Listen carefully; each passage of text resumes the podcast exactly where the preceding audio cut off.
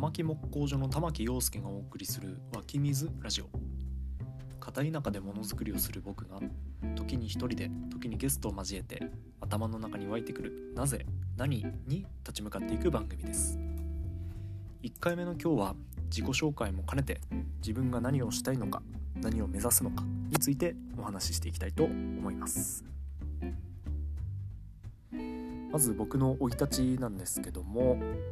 福島県の石川町っていうちっちゃな町にある建具屋の家に生まれました。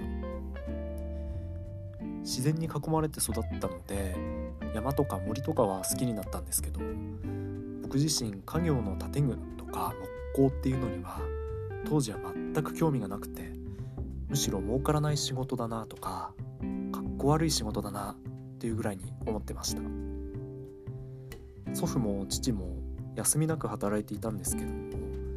働いている割には自分の暮らしはあんまり恵まれた暮らしじゃないななんていうふうに子供ながらに思ってましたね。そんな思いから安定した仕事に就きたいなと思うようになってせっかくなら自分が好きな自然に関わる仕事がしたいなと思うようになって大学の農学部に進んで中でも里山とか森林とか林業とかそういうものを専門に勉強しました。ここがすごく面白い場所だったなと今でも思っていて特に面白い人とたくさん出会うことができてよかったなっていうふうに思っています。そういう人たちとは今でも連絡を取り合ったり刺激をもらったりしているのですごくありがたい経験させてもらいました。で大学を出た後は林野庁っていうところに入りました。林野庁は農林水産省の林。林っていうの林っていう字ですけども国の林業を司る省庁。ここに着きました。まさに小さい頃思い描いていた自然に関わることができてしかも安定した職業に就いたわけでしてたくさんここでも面白い経験をさせていただきました。それでも入ってから3年ぐらい経った頃からいろいろと思うことがあって仕事を辞めようっていうふうに思うようになりました。仕事を辞める理由ってのは一つじゃなくて複合的にいろんな理由が合わさって一定のラインを超えると辞める方へ踏み出すみたいな感じだと思います。一般的には。いろんな理由がある中でその中でも一つだけ挙げるとしたら先が見えてしまったっていうことが挙げられるかなと思います。一般的に先の見えない人生は不安だっていうふうによく言われますけども僕の場合は全く逆で周りの人たちを見て自分が将来歩むであろう道が見えてしまったっていうことでワクワク感が全くなくなってしまって違う道を歩みたいなって思うようになってしまったんですね。また別の機会にここはもっとしっかり言葉にしておきたいなと思います。なので今回はちょっと割愛します。じゃあやめてどうしようかっていうところでいろんな選択肢を考えますよね。僕の場合は山登りが好きだったので自然ガイドとか環境教育とか山小屋の管理人なんかも考えた時期がありましたね。なのでそういうことが勉強できるような学校とかそういうことをやってる企業とか見学しに行ったりしました。でもどれもこれもしっくりこなくってそうやっていろんな選択肢を上げては消してっていうのを繰り返していくうちに一番最後に残ったのが木工でした。正直言って仕事を辞めようって思う時まで木工とか木のものづくりっていうのは意識的に避けながら生きてきたんですけどもここで改めてというか仕方なくその現実というか直視してみると木工ってのが当時の自分の目にはとっても魅力的な仕事に移ったんですね。でとりあえず木工の勉強をしようっていう風になりまして調べていくうちにたどり着いたのが岐阜県の飛騨高山という地域でした。この地域は飛騨の匠っていう言葉があるように昔から木工で栄えてきた歴史があって県内外から木工を学びにたくさんの人が集まるそんな場所でした。今はこの飛騨高山に来て、まあ、木工の勉強をして丸2年が経とうとしてるところです。でこれからのお話っていうのをしますと2023年から福島に戻って活動したいなっていうふうに思っています。実家の設備を使ってものづくりをしたいなって思ってるんですけどもいわゆる家業を継ぐっていう感覚は全くなくてむしろ今までの家業の文脈を引き継ぎつつ新しく生まれ変わるっていう感覚を持っています。なので最短とかリボーンって言葉が正しいのかなと。今まさに生まれ変わっているそういう途中です。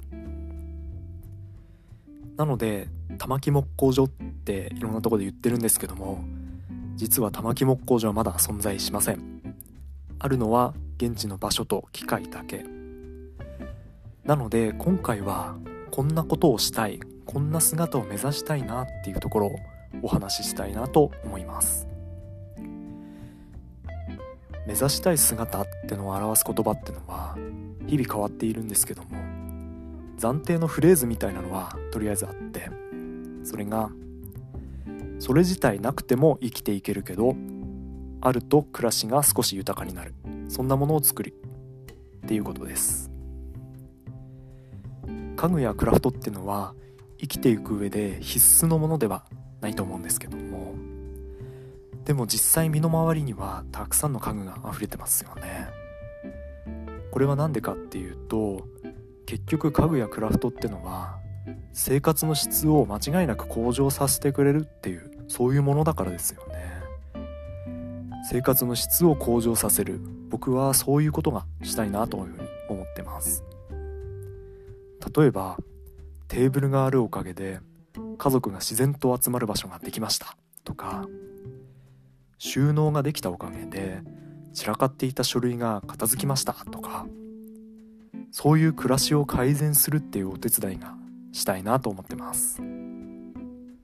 それが一番の目的であってものづくりをしたいっていうのはその手段っていう感じですよね。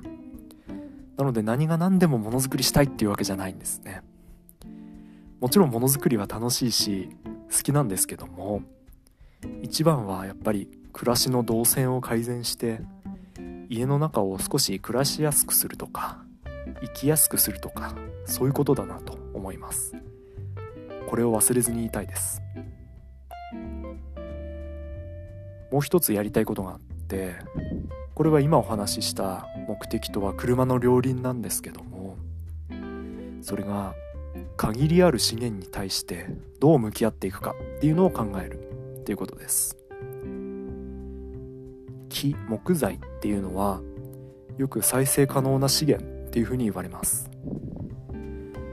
切っても植えて育てれば循環していくっていう考え方ですね。その考え方からいくと僕たちみたく家具を作る人間も使った分だけ木を植えてしかるべきですよね。でもそれをしている家具職人とか家具メーカーっていうのは一体どれだけあるのかなと。実際僕もやっていないです。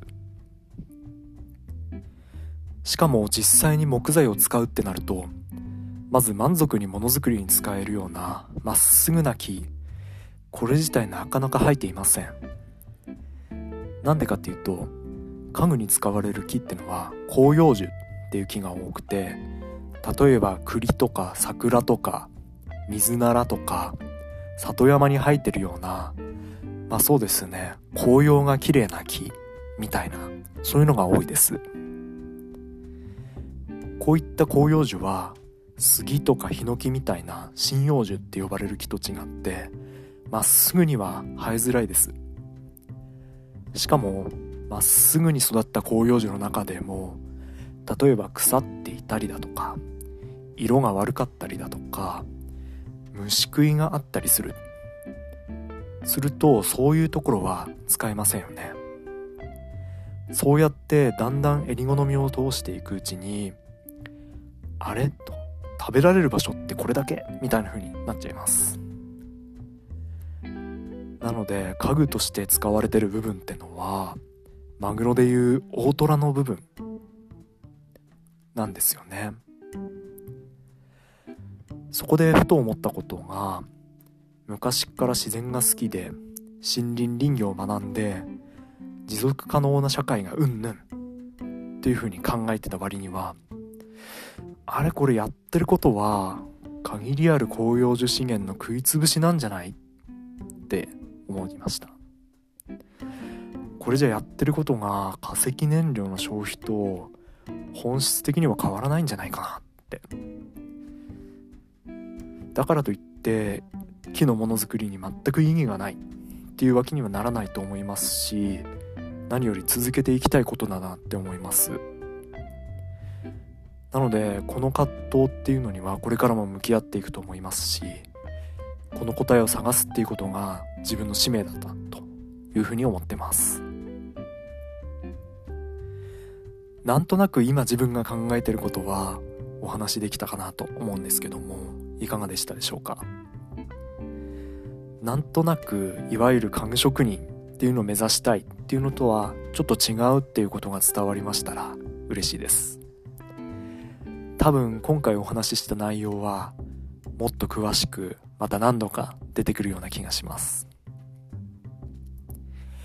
というわけで今日はここまで。次回からはゲストをお呼びして僕の気になることあれこれ伺っていくようなそんな予定にしておりますので